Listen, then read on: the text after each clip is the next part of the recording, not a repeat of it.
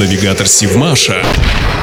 Здравствуйте! В эфире Севмаш и рубрика «День в истории» с Элиной Никулиной. 17 октября 1958 года на заводе номер 402 была заложена головная атомная подводная лодка проекта 658. Она стала первой советской ракетной АПЛ с тремя баллистическими ракетами надводного старта.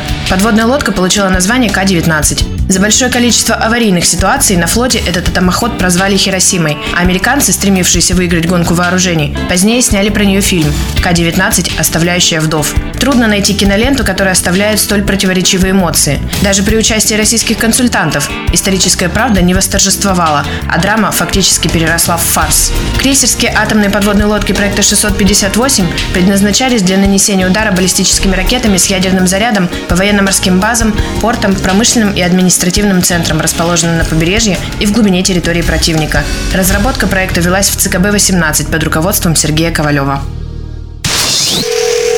Навигатор Сивмаша.